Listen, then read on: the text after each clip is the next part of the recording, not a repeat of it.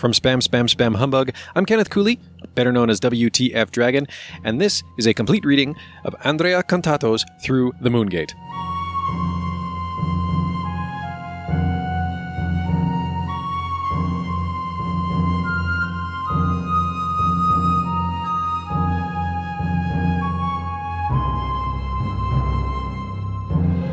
Chapter 6 The Difficult Chronology of the Dawn of the CRPG.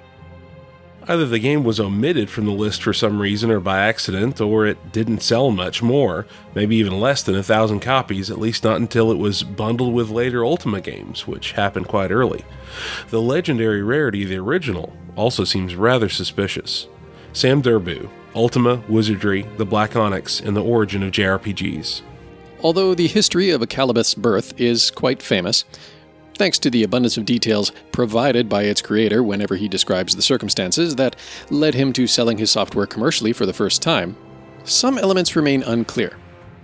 In particular, the exact sequence of events and the date on which a copy of that first version of a Akalabeth produced for Computerland arrived in the hands of Al Remmers.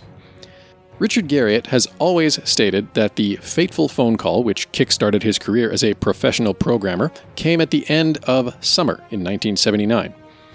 According to Richard, freshly contacted by Remmers, he removed unsold copies from Computerland's shelves and went to CPCC's headquarters to sign the contract. In a few weeks, the game would be put on sale with new artwork instead of the drawing made by his mother for the homemade version.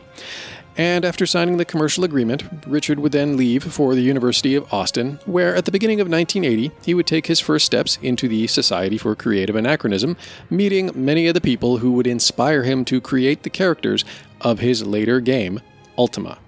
This is the best known version of the story of Garriott's early career, but it suffers from some fairly obvious discrepancies. For example, Akalabeth World of Doom was only published in 1980 and not a few weeks after the end of summer of the previous year, despite Garriott's recollection.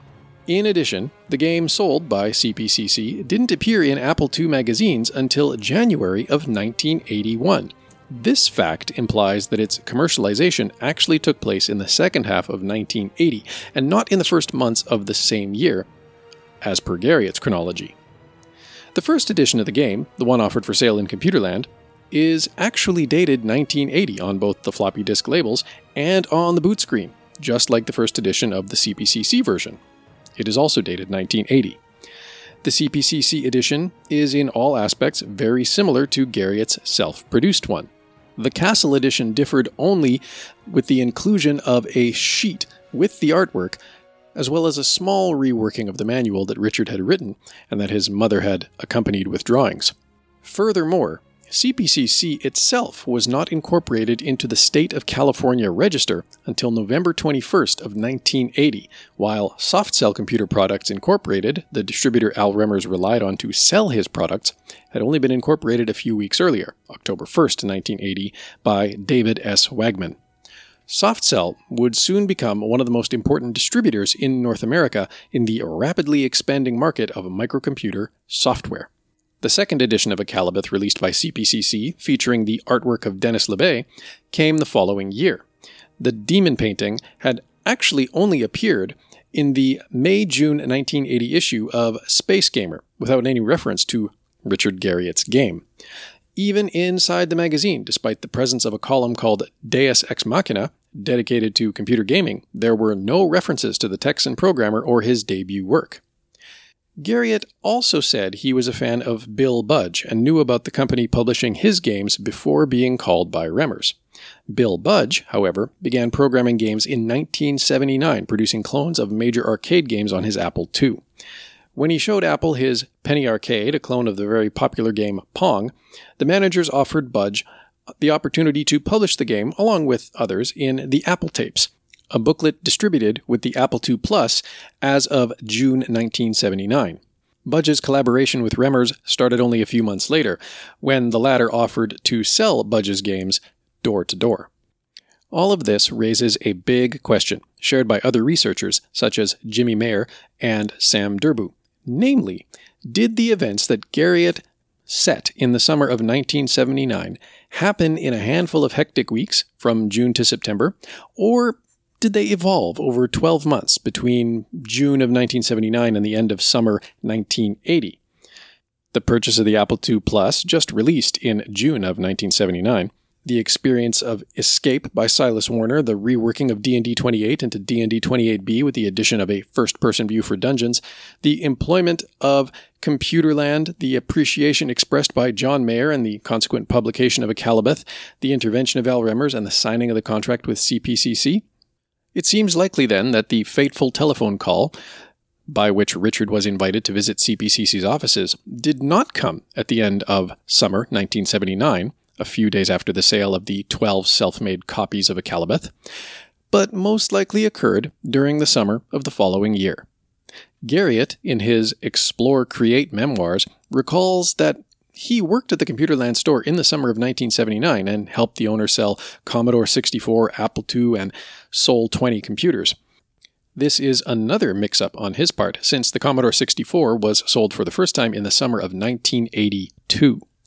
Another important model of Commodore, the VIC 20, was, however, presented to the public in June of 1980, although for a limited commercial release to Japan under the name VIC 1001. In his memoirs, Garriott also recalls the time plan by which CPCC reissued a Akalabeth and put it on sale. Within weeks, a Akalabeth was being distributed nationally. When the game was published in the fall of 1980, it very quickly became successful, and people began wondering about the true identity of Lord British. Around this time, in a clever advertising move, Remmers and Garriott proposed a quiz in the magazine Soft Talk. The quiz was printed in the January 1981 issue, a few months after the publication of the game, in which they asked the public to guess who Lord British really was, starting with a simple first clue. Lord British is not a resident of the Silicon Gulch. Evidently, no one was able to identify the real name of Lord British, and with the next edition, in February, Soft Talk gave a second hint. Lord British attends the largest university in the state of Friendship. The quiz caught the attention of many and probably boosted Akalabeth's sales, prompting CPCC to issue a second edition, this time changing the cover. None of the participants in the quiz came close to the right answer, although some did surprise Garriott. One example was unusually clever. The AKA in the title stood for the well known phrase also known as LA, of course, is Los Angeles, and Beth must be the creator's name. Therefore, it was a woman named Elizabeth who lived in Los Angeles. It was a great answer, even if completely wrong. For this ingenious but inaccurate guess, the reader named Akabirambin Schwartz American, likely using an alias created with the same mechanics proposed for the quiz, won a consolation prize of $50. After awarding the secondary prize, SoftTalk continued to publish further clues in March, without anyone being able to win the real prize.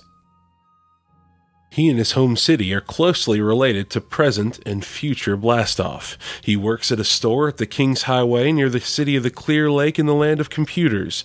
Computerland knows him as the son of the Skylab, and if you call, you'll know him too. So, what is the exact chronology surrounding the publication of Akalabeth? In light of the information gathered up till now, there are two possibilities. The first possibility is that Richard Garriott recounted the succession of events correctly and only made a mistake in his recollection of the year that Al Remmers phoned him. In this case, one of the copies produced for Computerland would have taken almost a year to reach the CPCC founder's desk and convince him to contact the young programmer to propose a distribution contract. The second possibility, however, is that the events leading up to the creation and initial release of Akalabeth buying the Apple II Plus, experiencing Escape, making the transition from D&D 28 to D&D 28B took place in the summer and school year of 1979, while the actual sale at Computerland took place more towards the beginning of summer in 1980, moving that limited first commercial release of Akalabeth up by almost a year. If in fact this were the case, it would change little, as Temple of Apshai would still hold the record of being the first role playing game for microcomputers, having been put on sale nationwide in August of 1979. Meanwhile, according to the timeline proposed by Richard Garriott, Akalabeth would have been exhibited exclusively on Computerland shelves in Houston. Although it came second place in the history of role playing computer games, Akalabeth had a far greater influence than Dunjonquest, which quickly declined and disappeared a few years later, with the entire series eventually being withdrawn from the market. As the foundation of the Ultima series, though not officially part of it, the game system for Akalabeth would have greatly influenced subsequent titles, giving generations of programmers and game designers a blueprint for CRPGs. Upon its arrival in the East, it popularized role playing computer games and renewed its style and form several times, eventually landing in the online world and changing the way we play forever. To learn more, subscribe to Spam Spam Spam Humbug on Apple Podcasts, Google Play, Spotify, Stitcher, or wherever you get your podcasts. You can also find us on anchor.fm at anchor.fm slash SSSH podcast or at spam spam spam humbug.com. To find out more about Through the Moongate, visit thera.it. That's T H E I R A dot IT. You can also find the book on Amazon. And of course, you can learn more about the book and its author at andreacontato.com. That's A N D R E A C O N T A T O dot com. A big thank you to author Andrea Contato for not only undertaking the effort of writing Through the Moongate, but also for agreeing to allow for it to be read to you in this and following Spam Spam Spam Humbug episodes. Tune in in a couple weeks' time for the next chapter.